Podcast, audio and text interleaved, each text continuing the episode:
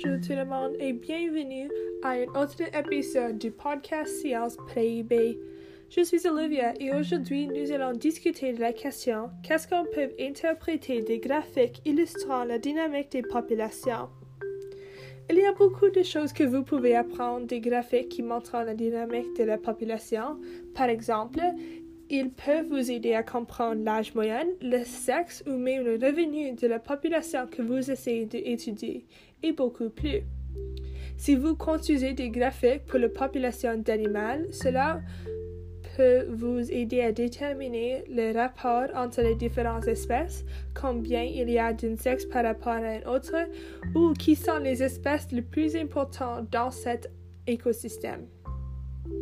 Eh bien, c'est la fin de l'épisode. À la prochaine fois, nous parlons de les conséquences possibles pour un écosystème quand une espèce se disparaît ou une autre espèce nouvelle est introduite. Merci pour écouter.